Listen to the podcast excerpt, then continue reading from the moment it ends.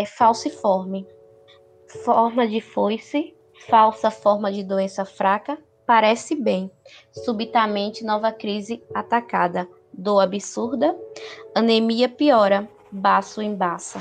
Apesar dos gritos de sofrimento, medicina é surda. Médico ignora, coisa de raça? Há tantos mitos, pouco entendimento, e da dor segue sem adequado alívio. Mesmo que o livro diga o que fazer, doença falciforme, desconhecida comum, talvez mudar o nome? Não, não basta. Eis o caminho, medicina humana, crer no paciente, mitigar o sofrer sem falsas formas, falciforme, forme, foi-se, foi, é.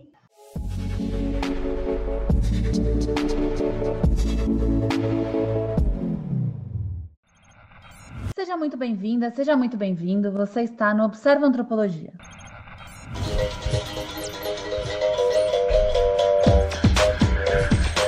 podcast Observa Antropologia é uma iniciativa das pesquisadoras do Programa de Pós-Graduação em Antropologia da Universidade Federal da Paraíba, Camille Mate Freitas, Patrícia Pinheiro e Stephanie Saco, e nasce para difundir debates e pesquisas na área de ciências humanas, em especial na antropologia, indo além dos muros da academia.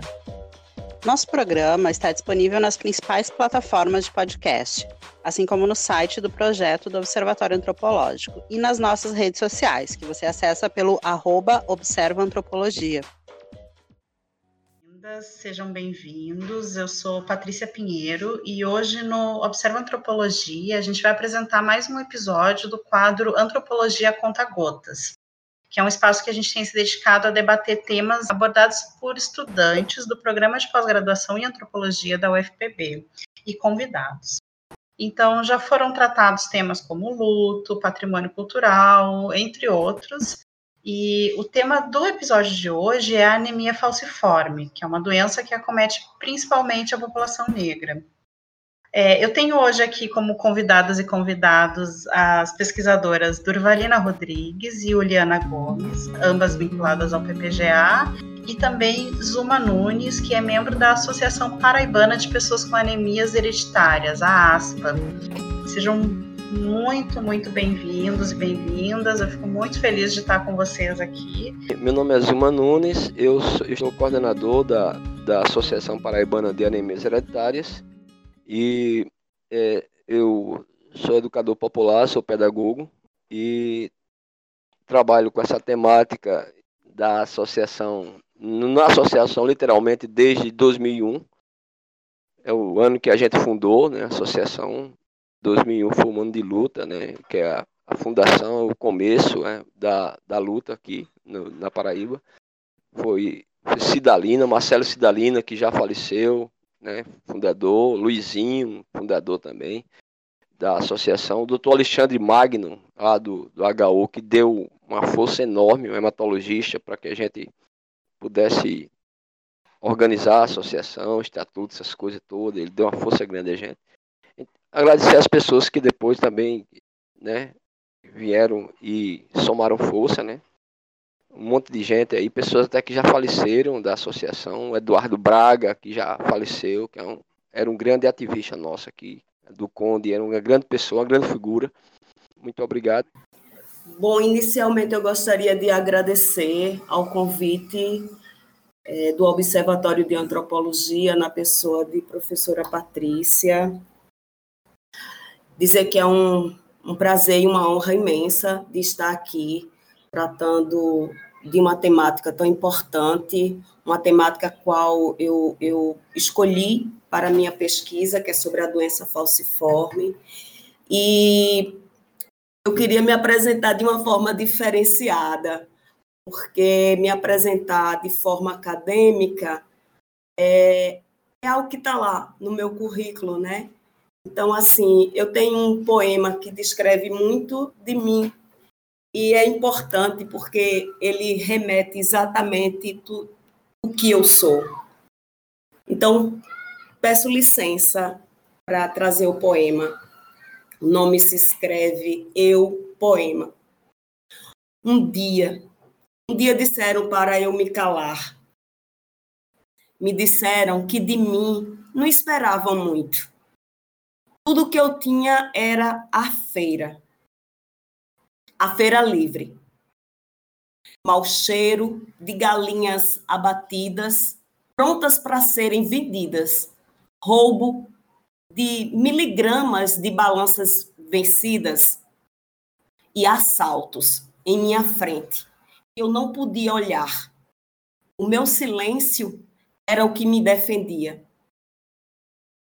Um dia me disseram que tudo que eu podia ser era ser feirante, motorista ou prostituta.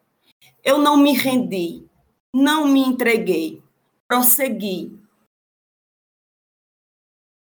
Meus olhos, minha boca, minha pele negra a mim ainda não chegavam. Era mais fácil ser a moreninha cabelos esticados, couro cabeludo queimado, de pastas fétidas. Nada muito fácil. Ser mulher negra é rasgar-se, tornar-se inteira todos os dias. E quando você pensa que está tudo bem, sempre uma rasteira lhe vem com tons de racismo. Ah, maldito racismo. Apesar de tudo, me impus, gritei, por meu lugar de fala. Grito por minha afirmação, reivindico os meus direitos. E sigo cantando a minha canção. Negra, preta, segue a sua vida, seja forte e decidida, não se entregue às feridas, encha de amor seu coração Encha de amor seu coração. Lutar, lutar, lutar sempre e resistir com força e delicadeza. Axé.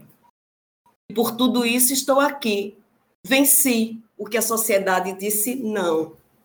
Sou psicóloga, mestrando em antropologia, algumas especialidades, mas enfim, aqui Hoje, na antropologia, esse espaço que me encanta, e falar dessa temática foi uma escolha. Obrigada. Ai, eu vou falar em lágrimas aqui, porque o poema de Duvalina, né, ele toca muito fundo e ele traz muito do que a gente vive, né, das nossas histórias que se confundem, que se imbricam, que se encontram. E aí começar falando sobre, rapidamente sobre quem sou eu, né? Filha de agricultores do interior da Paraíba, Pilar, especificamente sítio Lagoa do Gonçalo, que é, pouco se ouve falar, e muitas vezes escutei é, de que o meu destino já estava traçado, né? Por isso que a, é, o poema de Duvalina impacta, né? Porque lembra das coisas que a gente ouviu de um destino que estava traçado né, de um é, tra e traçado pelo, pelo, pelo racismo, por mais que eu não me reconhecer enquanto negra, né, mulher negra, que é um processo que eu vou, só vou me reconhecer dentro é, do mestrado, a partir da pesquisa sobre anemia falciforme, dizer que eu sou mulher negra, que estou aí junto com muitas outras quebrando as portas, né, que o racismo tenta colocar dos cadeados que, que nos são dados sem chaves e que a gente é, jun, nos juntamos e pegamos o machado e quebramos e entramos porque nós merecemos estar em todos os espaços né, de produção de conhecimento, assim como qualquer outra pessoa. Sou formada em Ciências Sociais pela Universidade Federal da Paraíba, né, na, é, sou professora de sociologia, sempre foi meu sonho, sempre sonhei em ser professora, sou realizada. Cheguei ao que eu queria ser hoje, doutoranda é, no programa de antropologia da Universidade Federal da Paraíba. É, e aí, seguindo na luta, me fortalecendo a cada, a cada história que escuto, né? E resistindo. Agradecer pela essa oportunidade de estar entre pessoas negras, né? É, falando sobre história de pessoas é, negras e produzindo esse conhecimento que a muitos é negado e que nós seguimos quebrando portas e rompendo, cadea rompendo cadeados para construir uma nova história. Obrigada, Oliana. É, a gente do Observa Antropologia também fica muito honrado de estar com, com vocês três como convidados e convidadas, é, porque de fato a gente primeiro percebe um, um engajamento muito importante, né, uh, da enquanto pesquisadoras, enquanto ativistas, né, enquanto pessoas que, que estão é, na busca de melhores condições de, de vida, né, de, de saúde, é, para um e, e, trazem um tema que ainda é bastante invisibilizado, né? Eu vou então fazer uma pergunta para o Zuma. É, o que é, afinal de contas, né, anemia falciforme? O que, como é o cotidiano de uma pessoa que vive com, com anemia falciforme?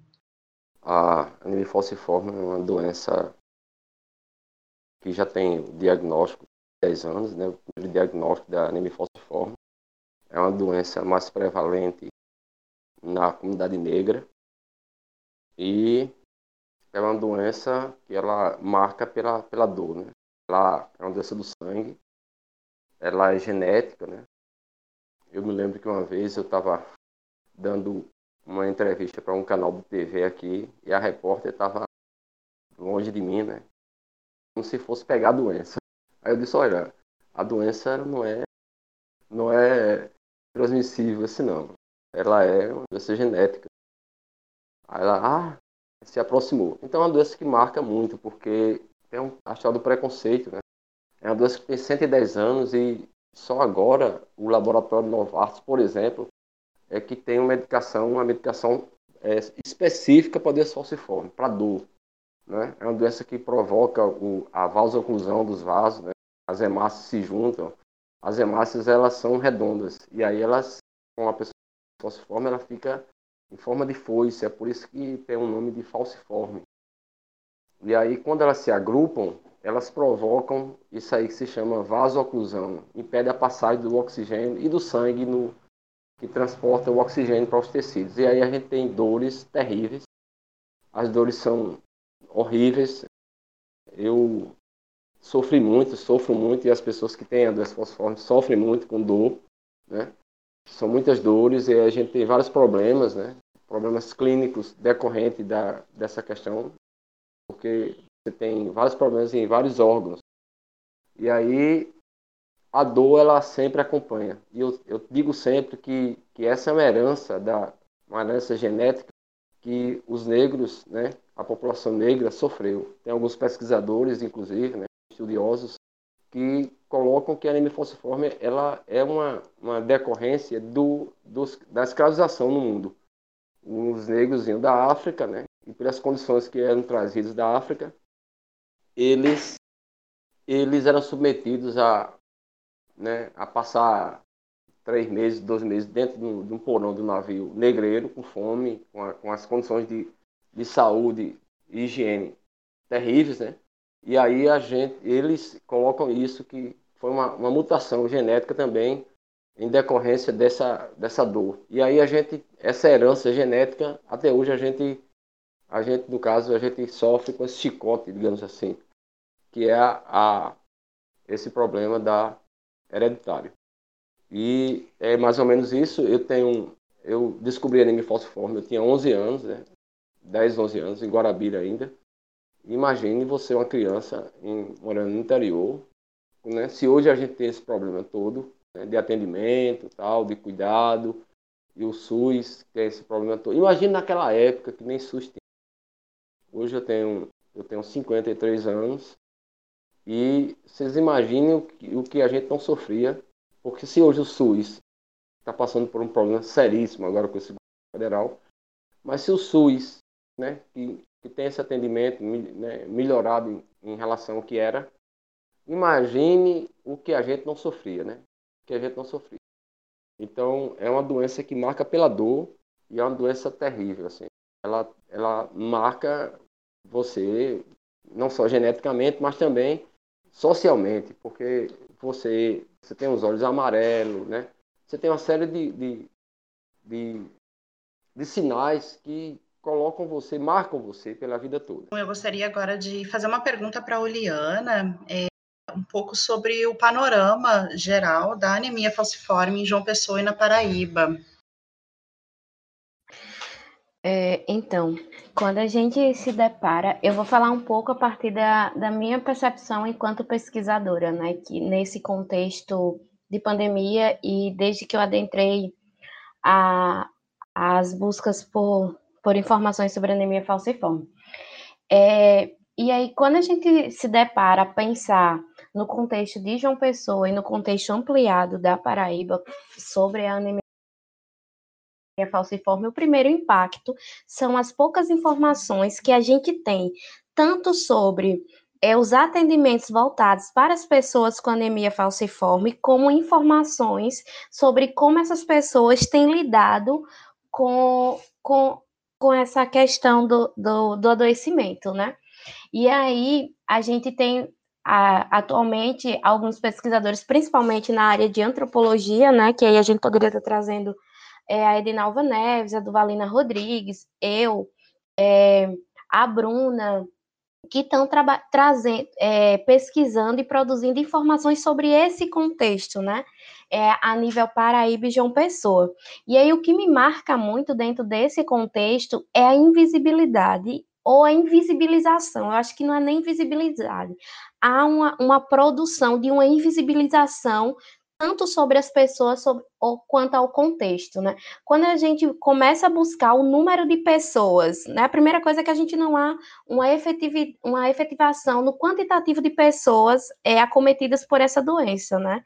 E, de, e nem como é que essas políticas estão sendo gestadas na, na a nível Paraíba. E aí eu lembro que em uma das, é, das lives de Zuma, né, que ele tem feito algumas lives trazendo informações sobre anemia falciforme, ele coloca uma inquietação sobre essa questão da, do número, né? Que ele acredita que vai mais além, mas que não há uma, uma busca ativa sobre essas questões, e isso torna-se problemático, né? É porque a gente pode ter um, um número aí de pessoas que estão convivendo, né, com a doença e que não sabem que tem e que estão tratando de outra forma. E aí a gente se depara quanto ao serviço de saúde, né? E a gente vê que o serviço de saúde está centralizado em João Pessoa, e aí diversas, as diversas pessoas que têm em, outros, em outras cidades se deslocam para João Pessoa para poder fazer o acompanhamento, chegando a viajar 8, 9, 10 horas até chegar em João Pessoa. E temos o Hemocentro voltado para o público adulto, mas para consultas, para atendimento, para informações.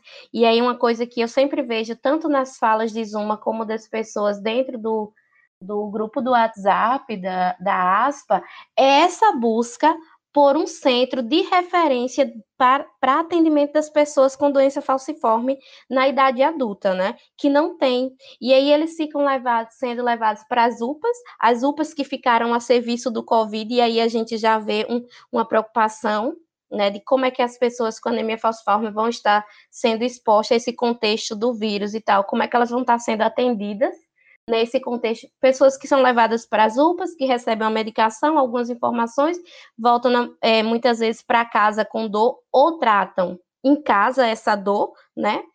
E aí que ficam procurando um centro de referência para receber o tratamento adequado e muitas vezes não tem. Né? E outra realidade é a falta de informação dentro do próprio serviço médico, né? Que muitas vezes a gente escuta relatos das pessoas e que o médico não sabe é, seguir o protocolo. Um exemplo que eu achei muito interessante, que também foi colocado pelo Zuma, que me impactou bastante, é quando ele faz a comparação no atendimento aqui em João Pessoa e na Bahia, né? Quando ele está na casa de um parente, que ele chega no hospital e ele recebe a pulseira vermelha, ele é atendido a uma, a, e que não é nada demais, é só porque o hospital seguiu o protocolo, coisa que dificilmente acontece ou não acontece em João Pessoa. Né? E aí que é, é problemático esse cenário, né? Porque são pessoas que estão o tempo todo, é, na maioria do tempo, convivendo com dor, que precisam desse tratamento, que precisam dessa assistência, e a gente tem um panorama que não prioriza essas pessoas. E aí, quando a gente pensa na atual gestão, né, a nível Brasil, do governo, que a gente tem diversos retrocessos, esses retrocessos impactam mais ainda a vida das pessoas aqui na Paraíba e que dependem desse tratamento, né? Essa, essa ausência de investimentos, essa ausência de falar sobre.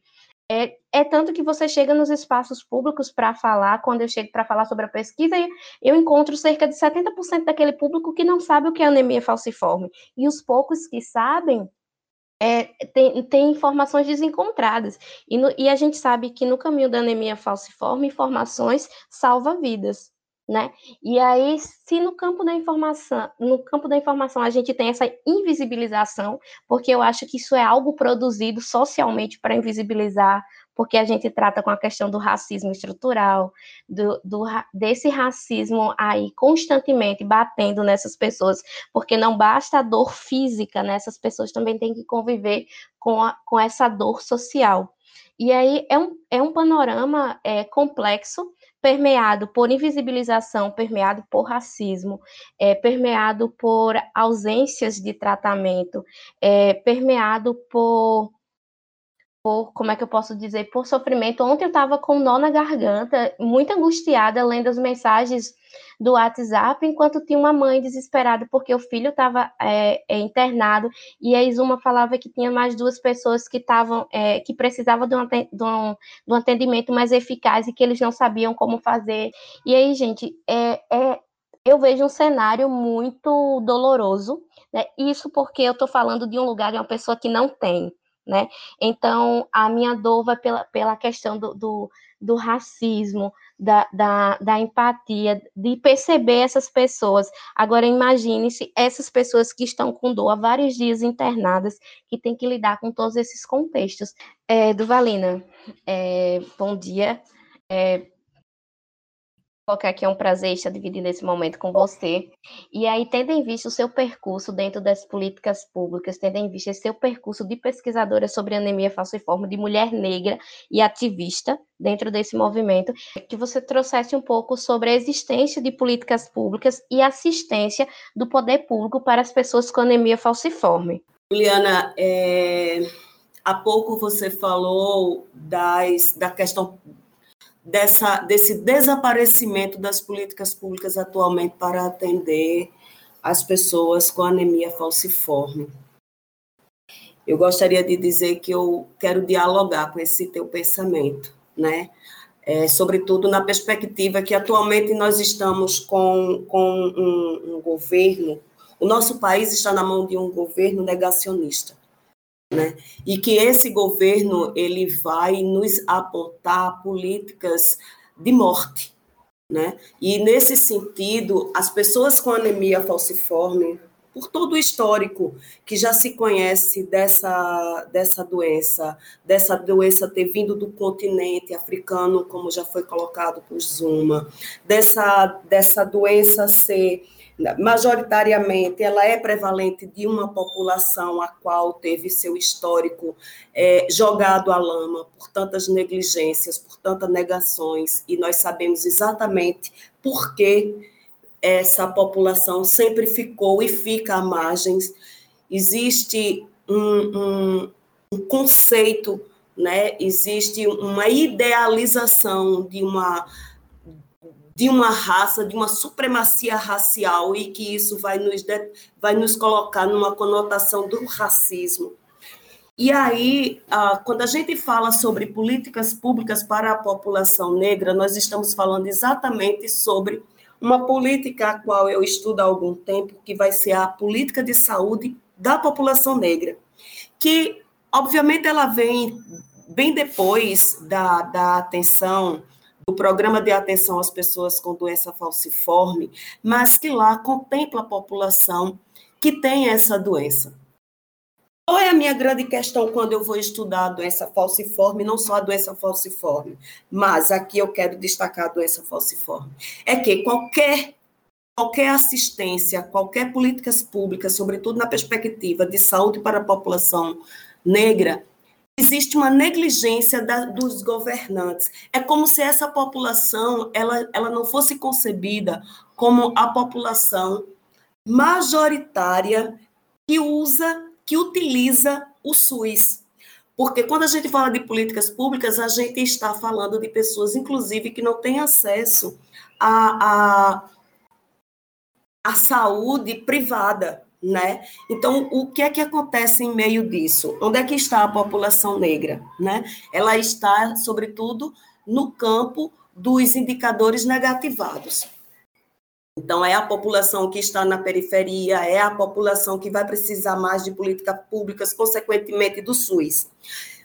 Portanto, se os gestores eles não olham para essa população com outro olhar e com um olhar, sobretudo, numa perspectiva de uma população que tem doenças prevalentes, a exemplo da anemia falciforme, as políticas públicas elas não vão, elas não vão seguir. Como nós estamos diante de um momento nefasto com o governo que nós temos, a qual nega essa população de um tudo, e se nega de um tudo, a doença falciforme ela vai ficar no fundo da fila. E aí não é à toa quando você fala de algumas pessoas que estão dentro do grupo da, da ASPA, né, sofrendo. Aqui a gente está falando de um grupo da Paraíba. Mas se a gente levar para um grupo a nível nacional, quantas pessoas nesse momento estão sentindo dores por crise que a doença leva? Então, quando a gente fala dessas políticas públicas, dentro do município de João Pessoa, a gente não alcança ver. Da mesma forma, a gente também não alcança ver no Estado.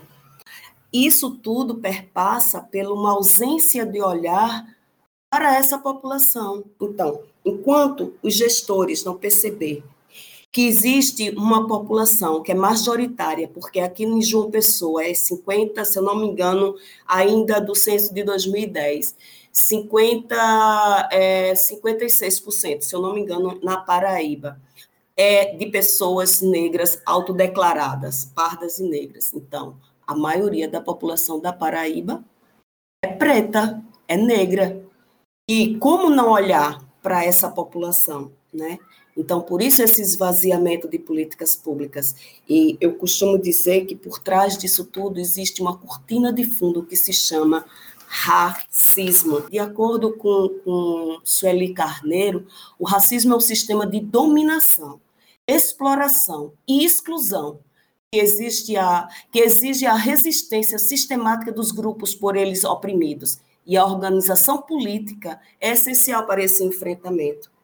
E aí, na, na perspectiva dessa desorganização, do extermínio da população negra, a saúde da população negra, ela fica sempre às margens. E com ela, as pessoas que diariamente sofrem com essa doença, que é uma doença que deveria ter um olhar diferenciado, sabe?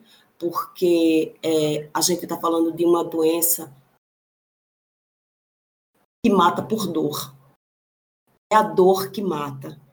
E não é a morte só biológica, mas são todas as mortes por consequência dessa doença física, psicológica, social. É disso que nós estamos falando. Zuma, nós sabemos exatamente, né, do, do, do, nós que estamos aqui, nós sabemos o papel da ASPA, que é a Associação Paraibana de Portadores de Anemias Hereditárias, aqui na Paraíba. Mas fala um pouco para a gente sobre essa associação, e também eu gostaria de saber da tua trajetória e da tua aproximação com a ASPA. Consequentemente, se não for pedir muito, eu gostaria que você falasse também um pouco de como é a relação com o sistema de saúde aqui na Paraíba. Como falei para vocês, eu morava em Guarabira e vim para João Pessoa. E em 2001, veja só, muito tarde depois, eu tive uma crise muito severa. E eu estava no HU e a gente começou a conversar com, com algumas pessoas que estavam internadas também com, com falciforme. E Marcelo Cidalina, que inclusive já faleceu, que é um dos fundadores da associação, a gente conversando e ele, rapaz, a gente tem que articular uma associação. E aí a gente a gente começa a fazer essa a fazer esse caminho, né? Doutor Alexandre, Alexandre é, é um hematologista lá do Hospital Universitário e deu uma força a gente desse Alexandre Magno. Ele deu uma força grande para a gente, para a gente encampar essa luta, para a gente ir para frente e segurar a onda. Né? E aí a gente, em 2001, a gente funda a associação. Né? Eram oito pessoas. Era eu, Cidalina, que já faleceu, Marcelo Cidalina, era Luizinho também, que já faleceu também, que também tinha também tinha falciforme. Era, é, além disso, é, era, enfim, depois a gente juntou-se com Dalmo, que aproximou-se, né, meu, meu, primo, que ele não estava morando aqui, estava morando na Bahia, e veio para cá e a gente começou a engrossar aí o caldo para a gente ver essa, essa luta aí. A gente a gente sempre tem dito o seguinte, que a gente acompanhou toda essa questão do, né, da fase 2 de teste de pezinho, que é importante. Agora é preciso dizer o seguinte, o movimento negro tem uma grande importância na trajetória do, da luta pela linha falciforme, pelo reconhecimento também né, de uma política pública aqui, né, no Brasil. Desde os anos 80, o movimento negro que começa a encampar essa luta, né, a nível nacional e começa a colocar, marcar o território da linha falciforme como o carro-chefe das políticas de atenção à população negra. Aqui na Paraíba, a gente tem encontrado muita dificuldade, porque é como o Liana falou, né, e do Valendo também, falaram já, é, a, a, gente tem, é uma doença invisível, porque os números, eles não batem. Veja só, Recife, é, Recife né? Pernambuco, por exemplo, tem 2 mil, se não me engano, são 2.300, 400 pessoas que têm doença falciforme. Né? A gente tem uma colonização, né? tem uma, uma história próxima da de Pernambuco. Né? Por quê? Porque é, a Paraíba ela tem uma, uma, história parecida com, né, com a questão da, da escravização, com a questão do, dos negros que vinham para para parar da cana, né, para fazer o plantio da cana, de açúcar, né, na zona da mata que é muito próxima, né, Goiânia aqui é um pulo de, de João Pessoa, né, e a gente, a gente sabe disso. E aí, a, os escravos que vinham para Pernambuco, eles também vinham para cá, às vezes fugidos, às vezes vinham para cá porque eram comprados e tal, traziam para cá, o mercado era essa, essa fervilhação aí, né, e como é que a gente tem um número enorme lá em 2.300, 2.400 pessoas em Pernambuco e na Paraíba a gente tem 236, 240, né? É uma coisa irreal, surreal no caso. Então assim, a invisibilidade parte daí. Outra coisa, a gente tem um quilombo aqui, né? O quilombo de Paratibe, um, um dos poucos urbanos aqui. Tem vários quilombos aí e a gente não tem uma política pública, certo? Para fazer essa busca ativa para fazer essa busca ativa. Você só tem, na verdade, o teste de pezinho, que é a fase 2. Mas e as pessoas que têm a doença, né? Todo ano, né? A cada ano a gente descobre várias pessoas que tardiamente descobriram que tem a doença falciforme. E aí, como é que fica essas pessoas? Infelizmente, a gente não tem uma política porque a gente não tem números, entendeu? E aí fica difícil. Aí o pessoal diz, não, é ácido fólico é só para essa região aqui porque só tem 10 pessoas, né?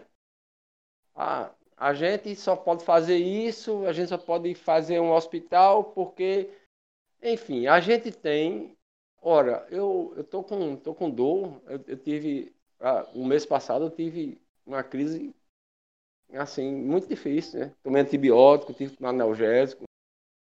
E não pude ir para o hospital, por quê? Porque não tem noções de referência para anemia falciforme. A gente tem UPA, e a UPA está cheia de coronavírus, você sabe disso.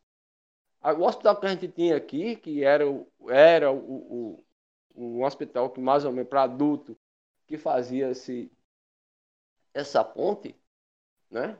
Aqui no, no, era o Santo Isabel, que está fechado para anemia falciforme. Você vai, pode ser Ramalho do estado, mas não tem hematologista, a gente fica na, numa situação muito difícil. Você, uma urgência, você vai fazer o quê?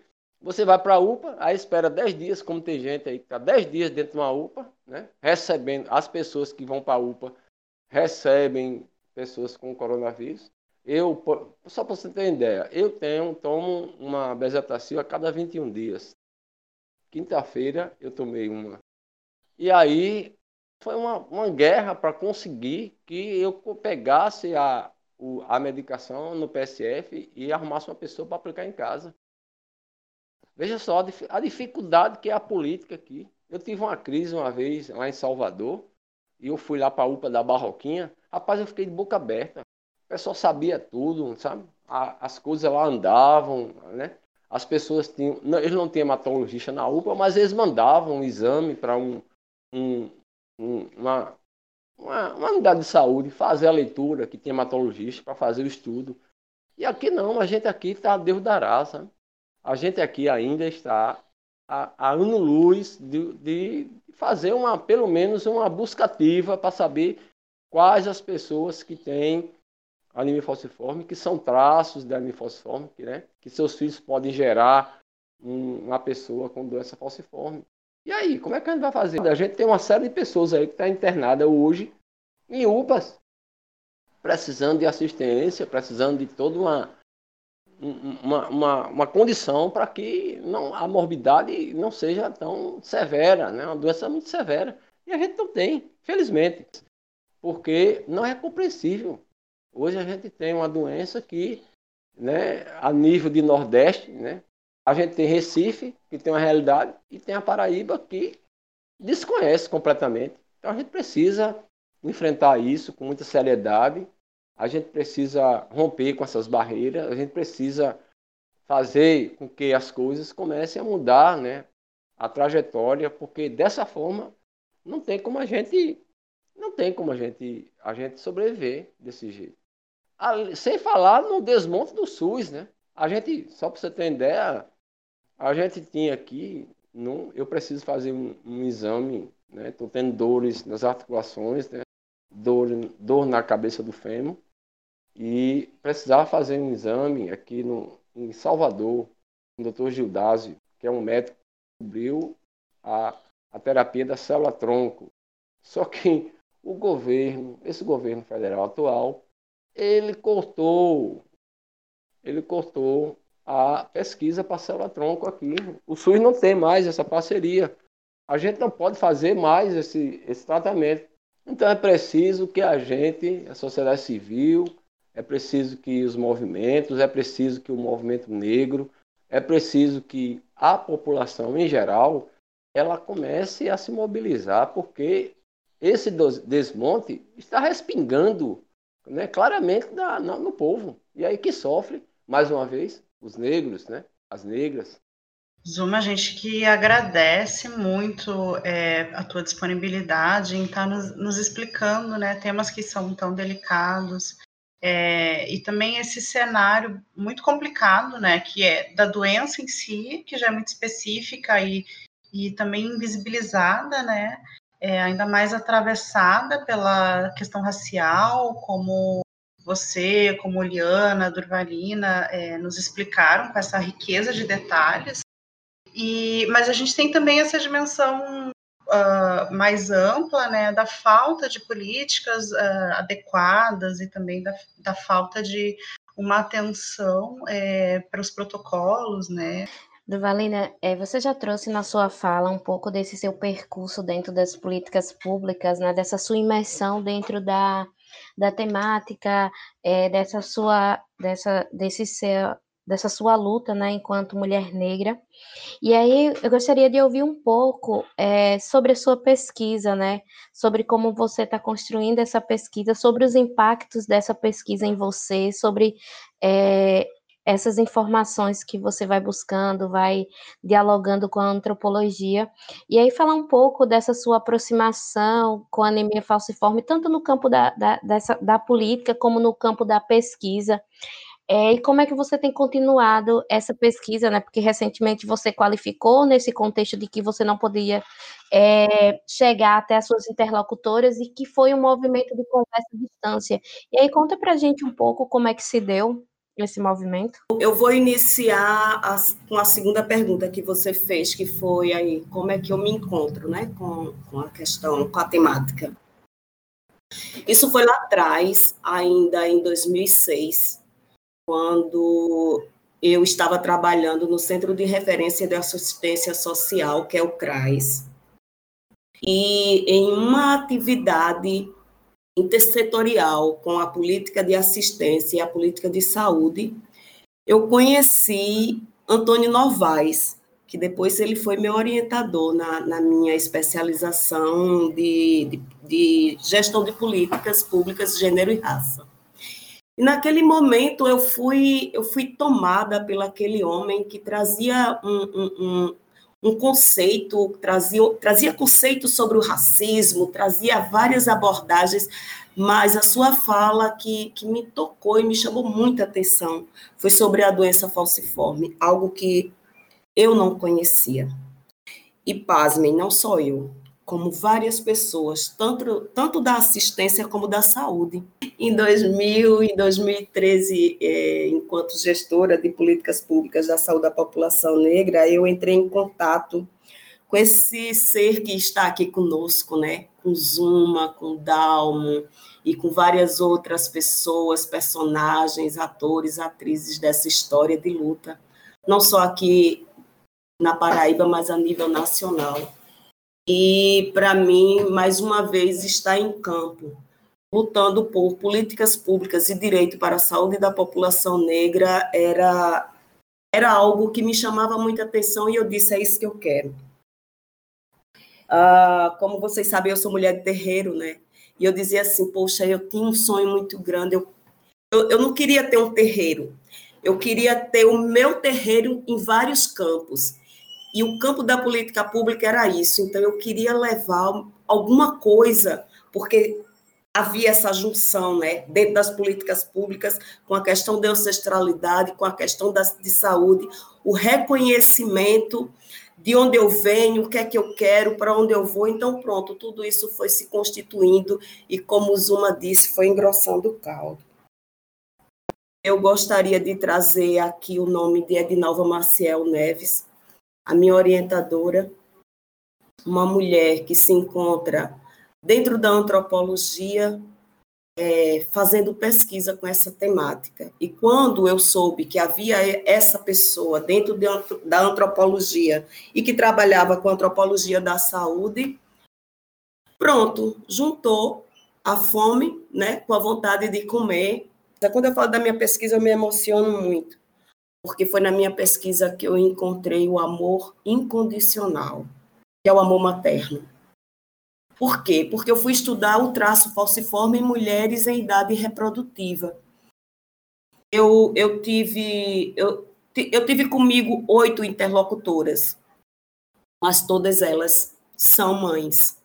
E quando elas falavam nas suas forças e na sua resiliência, elas não não tutubiavam de sempre estar guerreando pelos filhos. E aquilo ali me chamou muita atenção, porque a mulher tem disso, né? A mulher, ela, ela, ela tem esse, esse dom de, de, de sempre ser mais do que a gente pensa que elas são, porque as mulheres falam disso que a gente está falando né, apontam a, a, as fragilidades, os desafios, as políticas que não são implantadas, apontam os melhores caminhos, como devem solucionar. Elas têm as resoluções em suas falas, e é isso que está na minha pesquisa. Eu fico muito, muito impactada, né? Então, assim, a minha pesquisa traz a questão dos impactos né, na vida dessas mulheres com traço falciforme, mas falar do traço falciforme perpassa em falar dessa doença, dessa doença que ao longo dos séculos ficou às margens, não tem um olhar para ela. E se a gente não tratar a doença, a, o traço falciforme, existe a possibilidade, como Zuma disse, em cada ano ter um número crescente como pessoas com anemia falciforme. E é com as políticas públicas de base, na atenção básica, que essas informações podem reverberar para toda a sociedade, levando a perspectiva do conhecimento dessa doença. A, a, doença falciforme é algo extenso na minha vida, como, é, como foi extensa a minha pesquisa, mas ela, ai, ela me traz muito orgulho, né? Porque com ela eu, eu, eu, eu trouxe o que eu queria, sabe? ela aborda a ancestralidade, ela aborda esse reconhecimento, ela aborda o feminismo negro, que muitas delas são, mas desconhecem ser, pela sua força, pela sua resistência. Uli, eu queria que você trouxesse, falasse um pouco mais para a gente sobre a sua pesquisa e como está sendo durante a pandemia fazer essa pesquisa. Esse contexto de pandemia, ele tem nos distanciado do campo físico, né? Dessa coisa de, de estar com o outro, de ouvir o outro, de aprender com o outro no, no, na vivência, no, na agência ali do momento, né?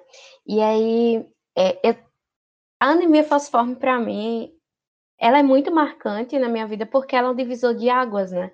Então, quando eu começo a pesquisa no mestrado, e na época orientada pela professora Edinalva, né, eu não me, não me reconheci enquanto mulher negra. E é a partir da, da vivência com as pessoas, falando sobre a sua história da, da, da anemia falciforme, aprendendo com essas pessoas é porque todas elas foram professores, professoras minhas. Por diversas vezes sentei com o Zuma, escutando a história dele e fui aprendendo dentro desse campo é, é essa, essa magia de ser negro, de, de, ter, de ser negro, de ser negra, de lutar, né, de acreditar, de da resistência. Então a, a pesquisa ela tem um impacto diretamente na minha vida porque ela me faz é, tirar a cortina de fumaça do racismo que me afastava de, de me perceber enquanto mulher negra. Né? E aqui eu de, quero deixar meu agradecimento para o Zuma, para o Down, para a Dinanci, para todas as pessoas que cruzaram o meu caminho né, durante essa pesquisa e me fizeram aprender com eles. Então, é, essa, essa pesquisa ela só existe por causa dessas pessoas. E a Uliana hoje, que fala com vocês, ela existe no, no caminho da aprendizagem, passando pela mão e pela história dessas pessoas também. Então, deixar é, o meu agradecimento a elas. E dizer que tem sido muito difícil para mim é, esse trajeto da, da pesquisa no doutorado, é, atualmente, quando eu estou conversando com a minha, minha orientadora atual, a Mônica, né, ela sempre escuta as minhas aflições de que como é estar tá fazendo essa pesquisa à distância, né, como é estar tá percebendo a, o relato da vivência de estar é, com a anemia falciforme à distância. Então, eu tenho é, me, me é, me permitido ouvir essas pessoas pelo WhatsApp, por ligação, e, tipo, ouvindo é, os relatos dentro do grupo da ASPA, que traz para a gente constantemente, né, é, como essas pessoas estão vivendo. E que eu acho um, um, grupo fantástico, gente, porque as pessoas dentro desse grupo, elas estão dialogando sobre a questão da medicação, sobre a experiência que elas tiveram ali no hospital, que eles vão se construindo e se fortalecendo dentro desse grupo, né? E aí também tem a nível nacional, que eu estou acompanhando o grupo sobre anemia falciforme no Facebook, e percebendo também os relatos das pessoas que se permitem a nos presentear com essa, essa narrativa do processo de enfrentamento, né? Se para nós pesquisadores a gente narra essa história com um nó na garganta, né? Porque falar sobre essas histórias sempre me deixa emocionada, sempre me deixa com um nó na garganta. Imagine o que é narrar essa história é, que perpassa o seu corpo, que marca com as suas características, né?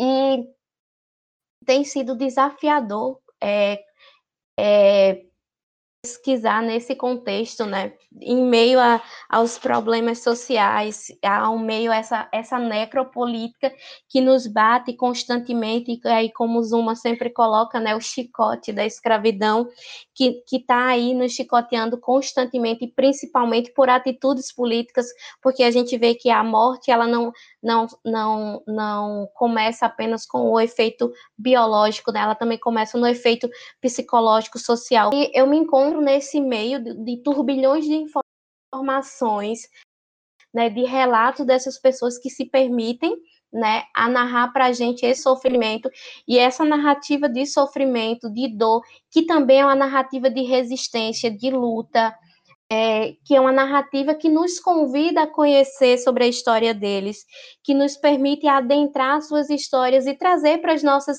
é, para os nossos escritos enquanto pesquisadoras é, essas, essas ricas histórias. Essa comunicação entre vocês é, é muito legal, sabe? É, e é isso, a gente está num contexto tão difícil, né? Vem tanta coisa de fora que quando a gente consegue é, alguns parceiros, né? Quando a gente consegue conversar com as, algumas pessoas e ver que elas têm sensibilidade, é, eu acho que isso sempre faz toda a diferença, sabe? Bom, então até agora a gente viu muitas lacunas, né, em relação ao sistema de saúde, e eu acho que um ponto importante é a gente tentar conversar um pouco sobre é, as possibilidades é, de melhorar, inclusive, o sistema de saúde, né, o atendimento, é, no sentido de proporcionar uma minimização dos efeitos que são tão intensos dessa doença, né, e eu acho que ficou bem, bem demarcado na fala de vocês a questão da dor, é, que é algo que, que a gente não consegue nem imaginar o, o, quão, o quão forte é, né, mas faz a gente sentir esse nó na garganta que a Uliana comentou, né? Como vocês muito bem destacaram, essa é uma dimensão é, muito forte, né? Então eu pergunto para vocês, é, como o sistema de saúde po poderia melhorar o atendimento diante de tudo que foi conversado hoje?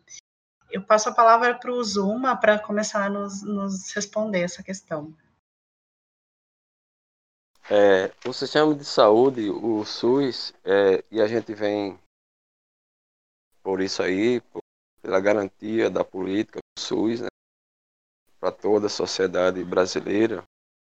E a gente vive lutando também contra o desmonte do SUS, que infelizmente atualmente. É, tem algumas bandeiras de luta que a gente sempre leva, né, traz e coloca uma das coisas é a gente tem um programa aqui, programa municipal de atenção a pessoas com doença falciforme.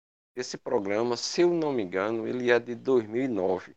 Acho que ainda é do governo Agra, do prefeito Agra, que já inclusive faleceu.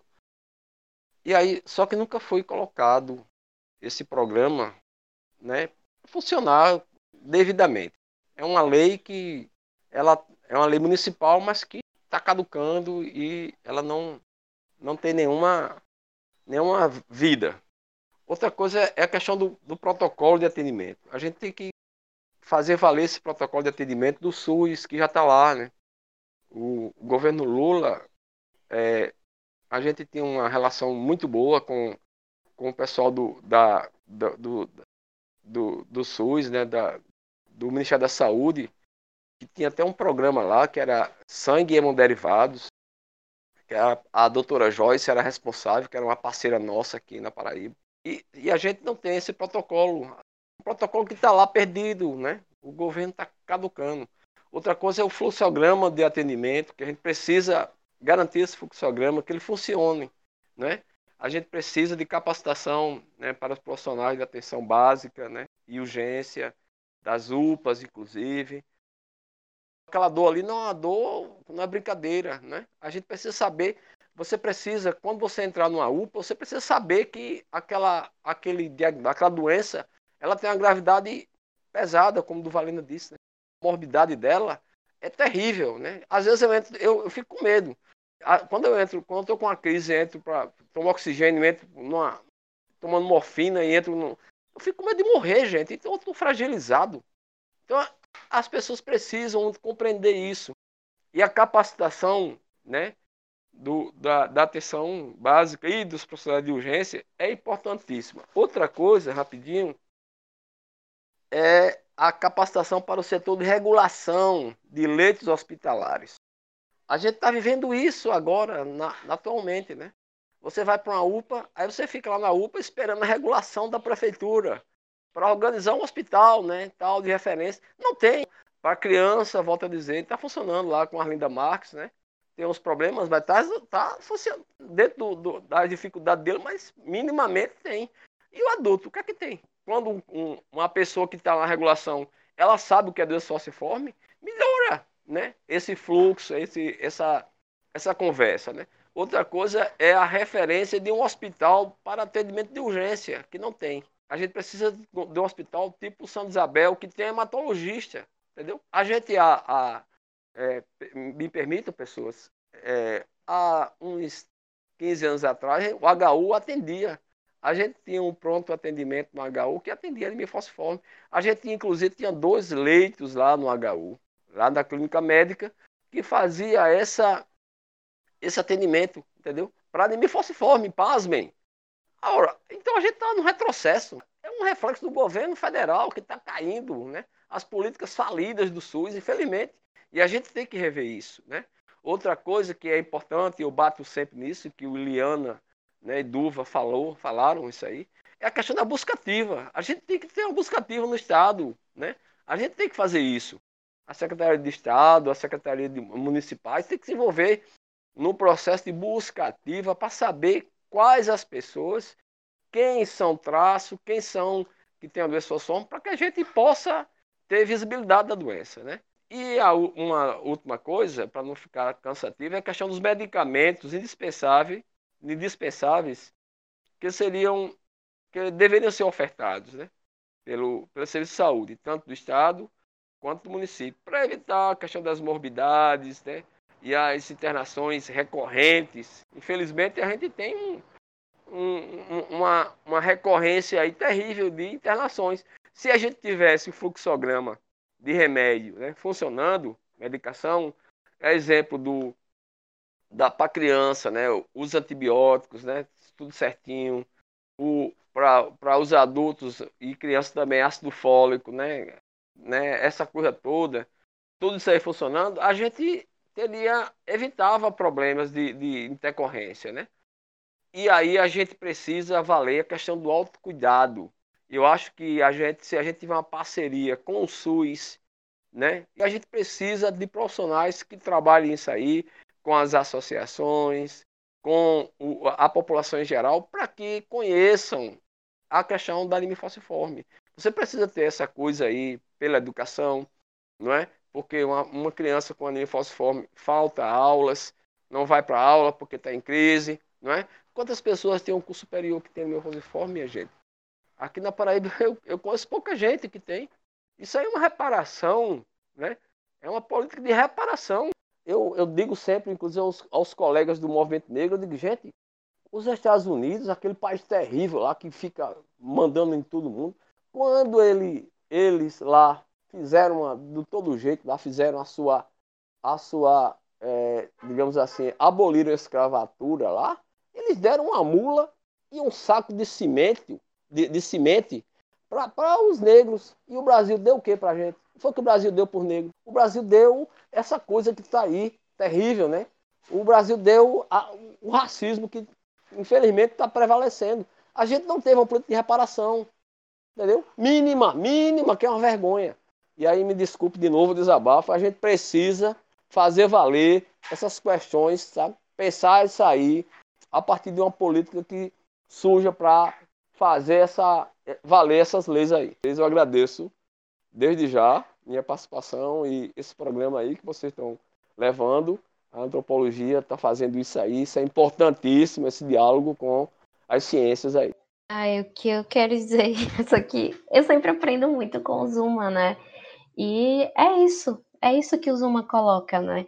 De, de todas essa que ele traz com essa evidência que ele traz com essa força, né, de quem sente na pele, de quem sente no corpo o, a tortura da a, a tortura do racismo, a, tortu, a tortura da ausência da política pública, a tortura da dor da anemia falciforme.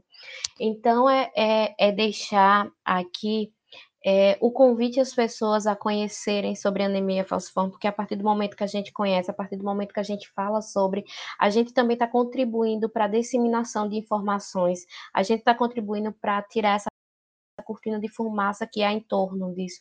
E que as políticas públicas elas aconteçam de formas efetivas para as pessoas. E que ela perceba as pessoas e não apenas a doença, porque são pessoas perpassadas por culturas, por contexto, por subjetividades, que não basta aplicar uma injeção na veia, não, não basta apenas dar a medicação e mandar para casa, é preciso trabalhar esse autocuidado que Zuma traz, é preciso atender essas pessoas bem, porque elas chegam no, no, no no, no pronto atendimento, no hospital, com, com com séries de dores, com medo de morrer, com afetado, como o Zuma muito, muito bem coloca na fala deles, e esses contextos eles precisam ser vistos para além do, do, da doença, né? Mas o que dizer de um país que nem sequer pensa sobre a doença, como é que ele vai pensar também sobre a pessoa? É, eu queria trazer para a cena um psicólogo que se chama Hermes Merri, que ele é da saúde coletiva e que ele vai dizer assim que o, o primeiro passo é a vontade.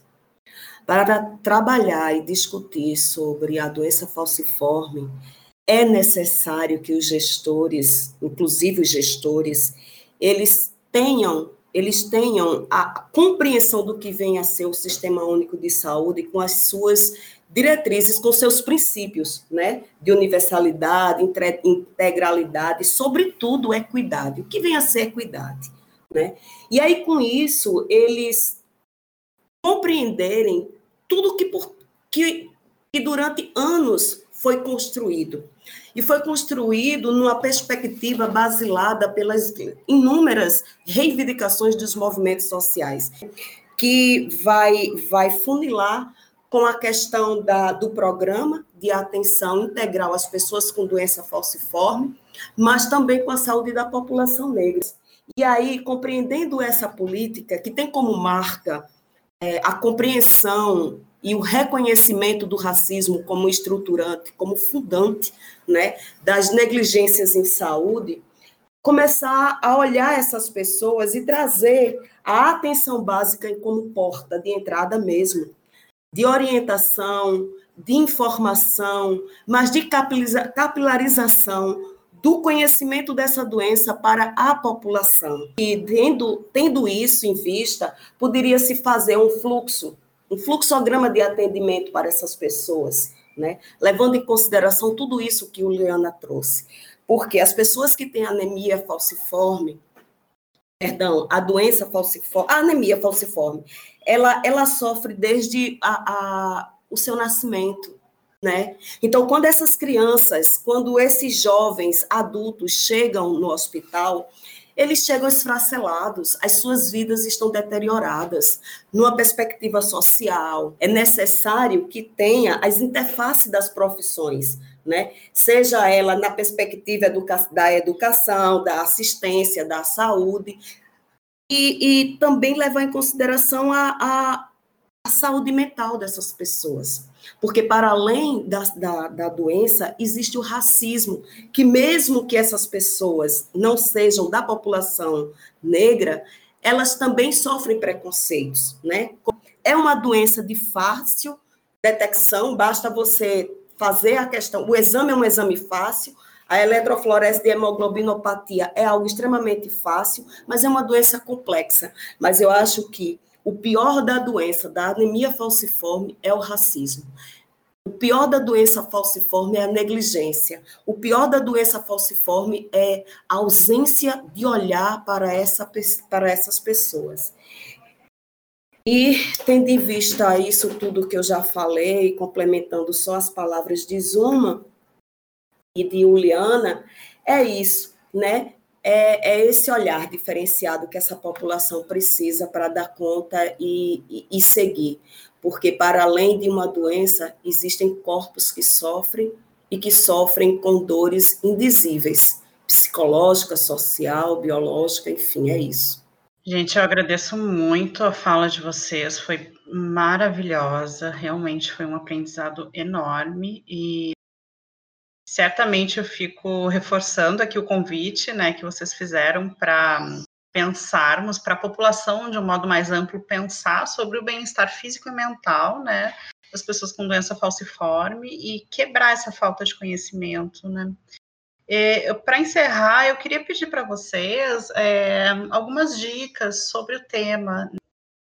Tem diversos canais é, que a gente pode estar acessando na busca, né? É, sobre a anemia falciforme.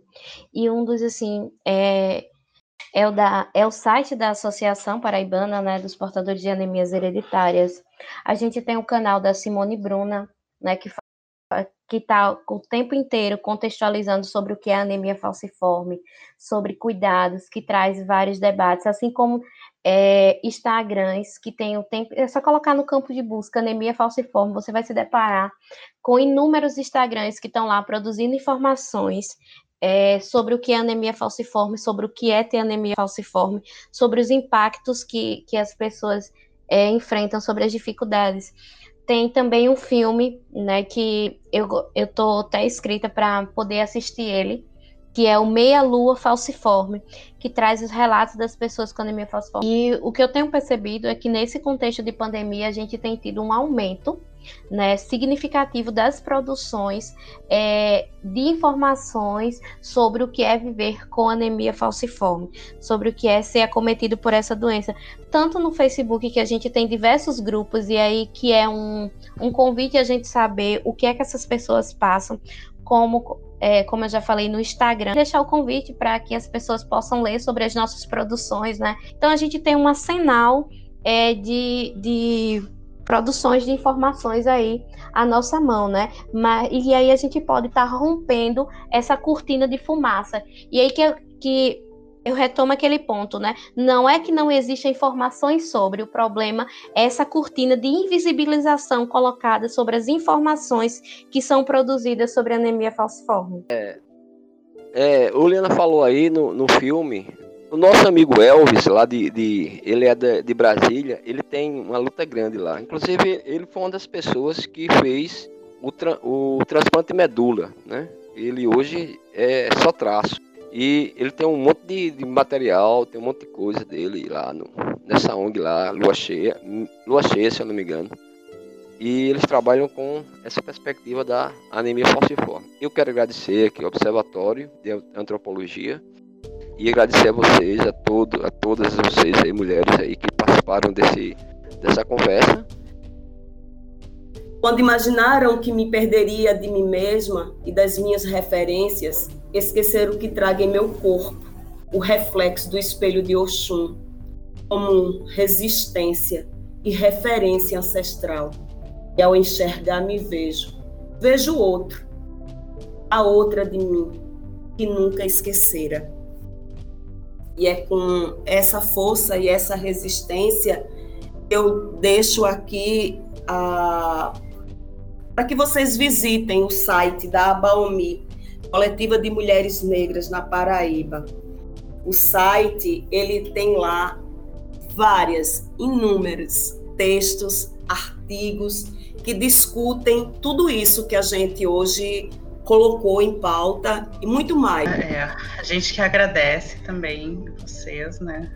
É, e ver, ver esse encontro tão, tão forte é realmente faz a gente renovar as esperanças de que é, é possível a gente estar tá com a nossa o nosso trabalho uh, dentro da universidade, né, que é tão difícil e também essa perspectiva de, de romper muros, né?